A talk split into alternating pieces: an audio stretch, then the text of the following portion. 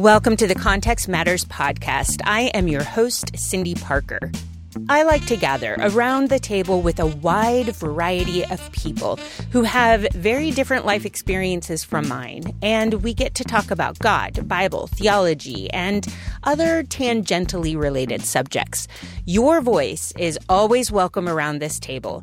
You can reach out to me through my Narrative of Place website. Welcome back to the podcast table. This week, we get to continue our conversation with Dr. Gordon McConville, who was not only my PhD advisor and mentor, but is now the emeritus professor in Old Testament at the University of Gloucestershire. He's also a prolific writer. His commentary on Isaiah with Baker was released last year, and then he wrote another book called The Suffering Servant Isaiah 53 for the Life of the Church. Last week, we talked about the characteristics of Isaiah, the person and the book. And then we narrowed our focus to the servant songs found in chapters 40 through 55. Professor McConville pointed out that in some of the servant songs, the servant is obviously the corporate collection of Jews in exile. But in other songs, the servant seems to be one singular person.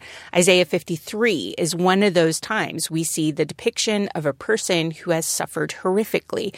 So this corporate and then singular view adds to some of the interpretive complications of Isaiah. But even the idea of suffering, I mean, as you know, suffering is not an absent subject from the Bible. We have a whole book of Job that is exploring the idea, or the poetry of Psalm 88.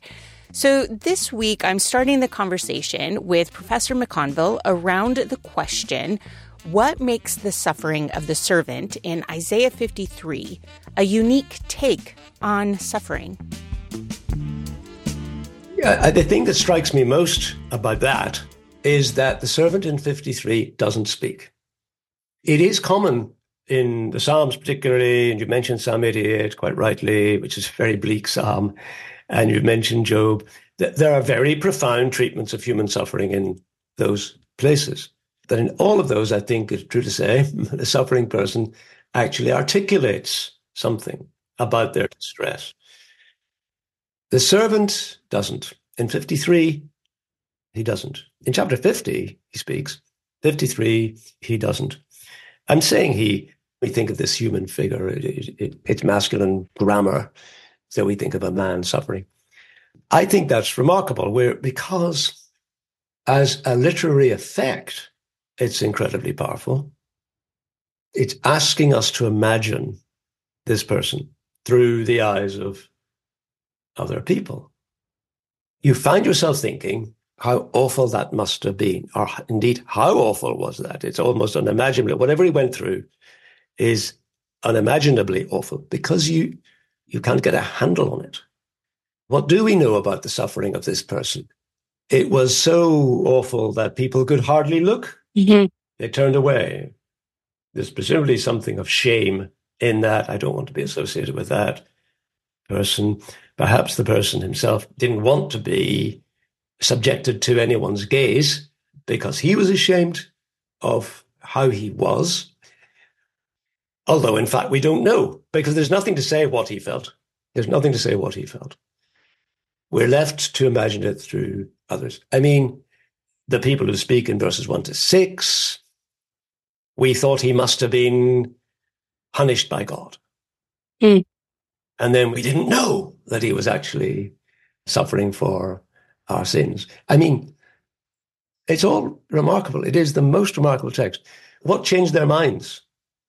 We don't actually know what changed their minds.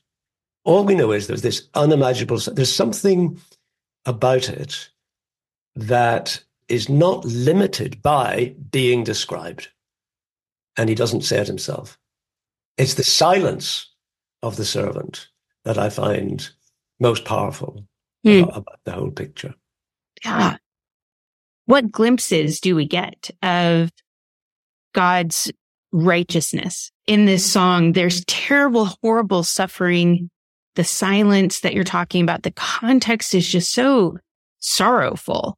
But there's something about God's righteousness, God's judgment, God's justice, maybe even that is also coming through in the text. So what is that? What is the text doing to highlight these characteristics of God? I think it changes everything, really. In a sense, you could imagine the book of Isaiah with this text taken out. It would still be a comprehensible read. I don't think anyone today is suggesting that one should do that or that it was somehow, you know, a Christian composition surreptitiously slipped in. No one is saying that. The fact that it's there changes everything. Now, look, righteousness is one of the major themes of the book of Isaiah, as you know, justice and righteousness. There's a picture of Jerusalem, Zion, very early on in chapter one as a place in which righteousness dwelt. And then it became unfaithful, but a time would come when it would be righteous again, uh, chapter one. And the theme runs the Lord is always looking for righteousness. And the servant in 53 will make many righteous. Now, in one way, that's a culmination of the trajectory that is leading towards righteousness in the book. But it has only come via this person's suffering. That's the new thing. That's the thing that it adds. Is there something just? How can there be something just? Mm-hmm. By an innocent person, and the song makes it quite clear that this person is innocent, an innocent person suffering unjustly to the nth degree to death, how can that be a way of righteousness? How can that lead to righteousness? And I don't see an, any articulated answer to that mm. in the song, but I think it gives that to us. Mm. The, the servant comes to see something in the poem through his suffering. He comes to knowledge. This is presumably knowledge and vision that comes through and because of the suffering that he has endured. And by his knowledge, he will make many righteous. It's a mystery that is in the mind of God. The Lord is clearly also intimately involved. This is the servant of the Lord. And what the servant does, the Lord is completely bound up with. There is a sense in which the Lord is doing what the servant is doing. And this is not yet a Christology where we, you know, I don't want to take that into some Christological formulation. But that's a fact about the text. However, having said that, the picture of the servant is just so uncompromisingly human, embedded in a human experience. You know, a sociologist could come to this and think about context and think about a shame culture and think about illness, for one thing. I think about the way in which a society can reprobate an individual, scapegoating, the sheer physical suffering and presumably mental anguish that this person went through. All of that can be visualized as a human experience um, which is irreducibly human. And uh, that's one of the wonderful things about it, I think. This is not a visitation by some angelic figure who does not participate in the lives that human beings participate in. This is someone who has gone through everything that belongs to being human and all the worst that a human being can be exposed to. I think that's one of the really powerful things about it. There are two ideas Gordon just explored. One, that somehow there is a trajectory towards righteousness that comes through this person's suffering. And second, that there's a pure physicality, a humanness of the experience of this servant in 53 means we should probably talk about the Christian reading of Isaiah 53. New Testament writers, as they are composing their works, are definitely pointing to Jesus and the suffering servant and blending these ideas together. But when we understand this song contextually as part of the wider literature of Isaiah, the suffering servant song seems to be doing so much more than just something like predicting a Jesus. New Testament writers are not necessarily saying Jesus is the fulfillment of a prediction. And then check the box to say Jesus was the Messiah. No, New Testament writers knew their scriptures. They've been reflecting on the entirety of the servant songs or the entirety of Isaiah as they're composing their writings. And they're trying to tell the audience the fullness of who Jesus is. And as they do, they sweep up all of the Isaiah text. So I asked Professor McConville his take on how he understands the New Testament authors to be understanding the Isaiah text and then what they are saying about Jesus as they connect him to Isaiah. Here are people living with this amazing phenomenon of the risen Christ. And they are struggling to understand who he is, who they are, what it means. And they find, of course, they are reading the whole scriptures in order to try and understand who Jesus is. You have Luke 24, Jesus on the Emmaus road, road rather tantalizingly explaining to these two people everything in the scriptures about him. And of course, we don't get to hear that. Hear what he said. Oh, the sermon we all want to hear. I know.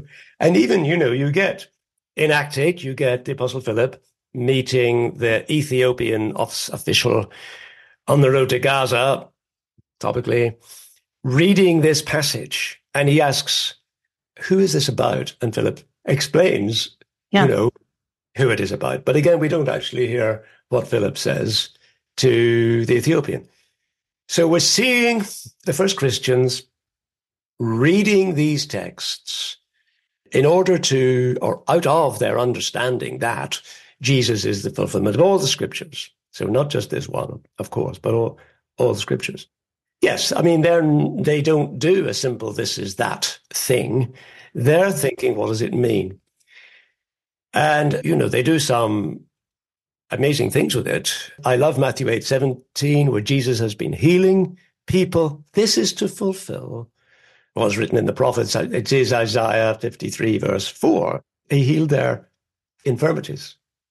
He healed their infirmities. That's really not. I like that because, of course, we're used to thinking of Christ healing our sins. Rightly, rightly, he does that in the same verse, but also our infirmities. And that's it's just interesting that Matthew takes that verse about that. But it, it's profound in Mark. The verse is 1045. he is a ransom. He gave his life a ransom for many. They are thinking about a, an exchange, um, a Christ dying for them the ransom idea is being taken forward. Maybe most profoundly, you get John, John 12, where the, there's this motif of lifting up. Jesus would be lifted up on the cross. And this is taken, this is, how shall I say, it's merged with the idea of Christ being exalted. So there's a convergence of the physical thing of Jesus being lifted up on the cross and the idea of him being exalted in glory. John 12, 28. Jesus says, Father, glorify your name. A voice came from him, I have glorified it and will glorify it, will glorify it. And it goes down to 32, where he says, But I, Jesus says, But I, when I am lifted up from the earth, will draw all men to myself. So that's where you get this convergence of the idea of him being glorified and also lifted up on the cross. That's something that is not just read off the surface of the text. That comes out of the kind of profound theological thinking that we have in the Gospel of John. So, you know, I think the New Testament interpreters, they weren't in the business of proof texting. They were simply reading their scriptures and trying to understand them in relation to this amazing person and set of events that they had experienced. And so you get these kinds of profound thoughts coming up. From a Christian perspective, always heard this text applied like matching, like this is this in Jesus. And we lose the ability to read it slowly in the context that it is and then let all of that fullness inform who Jesus is. And so it's delightful hearing your thoughts because now I want to go back and very patiently and slowly kind of read through some of these chapters again, just to re-observe what the fullness of the text is saying. The text is a gift to us all. I think it's just the most amazing thing. And of course, the Hebrew was part of it. I mean, just kind of relishing the poetry. I love the way even the expression, and this comes already in the first three verses that you get at the end of chapter 52, almost reflects the brokenness of the person. The Hebrew itself is kind of broken. Hmm. You know, so that translations sometimes put in a parenthesis or something that expresses a kind of hesitation in the actual Hebrew expression. You know, I'm looking at the NIV 5240. Just as there were many who were appalled at him, dash, his appearance was so disfigured. You see why it does that. Um, it goes on. There's another dash at the end of verse 14. So it's not possible to express that in clear, logical, continuous syntax. It's almost it's expressing in the language the shock of this vision, the vision of this. And that's true throughout Isaiah. You know that the poetry matches the thought and is one of the slightly frustrating things of writing for people who don't read Hebrew. How do you convey this? It's not essential, obviously, for people to know Hebrew. that would be an addition to the gospel that I don't think the church would have tolerated. But when you do and you read it, you appreciate the way in which this is, is the case. So I think that that's at the beginning, very near the beginning of this poem. You can feel shockwaves coming through the pen of the one who's writing this thing. Mm. amazing. What about the modern church? How can this Isaiah 53 text become just a really beautiful and cherished and instructional text for the modern church? Well, I mean, I think in the idea of servanthood, not only the modern church, but built into the way in which the servant works in the book of Isaiah, you have after the servant in 53, you begin to get servants. They're mentioned a few times from 54 uh, through to the end of 66 as a faithful community. So the servant has faithful followers who are servants. So, for all of us, this also goes to the modern church. When we think of ourselves as servants, we have to bear in mind rather soberingly that it comes with this shape. There is a, a suffering, there is a self emptying, there is a, a giving up of oneself, which is the way not only of obedience, but the way of witness and the way of life. Hmm you know, the contemplation of the cross is ancient as a Christian tradition and also modern, I think. And it's important, but it's important to have a vision of the cross which enables us to look through and beyond it, which this text does, of course, because it pictures the servant having gone through all the suffering, presumably even death, actually seeing his offspring is the way it's put, seeing the future, seeing uh, faithful people, um, made righteous, vision of a new community. So, you, you know, one mustn't be morbid in the way in which we read this, and yet it should always be shape of our Christian lives and what we expect. And I think it needs to be part of our understanding of what the church is. The church should never allow itself to become outwardly powerful or grand or, you know, splendid looking, important. it always needs to take this servant shape. Mm. And I'm not trying to make some point about particular ecclesiologies or anything like that. I'm not at all. I'm just saying that whatever form the church takes in the world, it needs to be fundamentally marked by, um, I suppose, the cross. I don't want to say just the cross, but the idea of the suffering servant who brings new life. Um, I mean, that's what I think it does. Ooh, that is a sobering, beautiful, and instructional conclusion of what Isaiah 53 means for the modern church. I hope you feel encouraged to go and read Isaiah 53, potentially even getting Gordon's book called The Suffering Servant, Isaiah 53 for the Life of the Church. It was so much fun to have an excuse to talk with my PhD advisor once again across timelines, and surprisingly, not about Deuteronomy.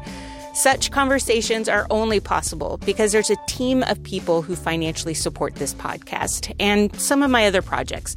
People like Lisa and Isuga Abaya, Kathy and Scott Parker, and Brent Emery. They all allow this to be a sustainable project. It would never, ever happen without them.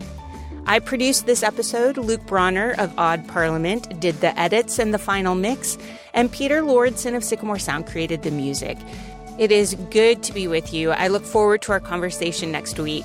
Until then, be safe, stay warm, and take care of each other. And above all, stay curious about the world around you.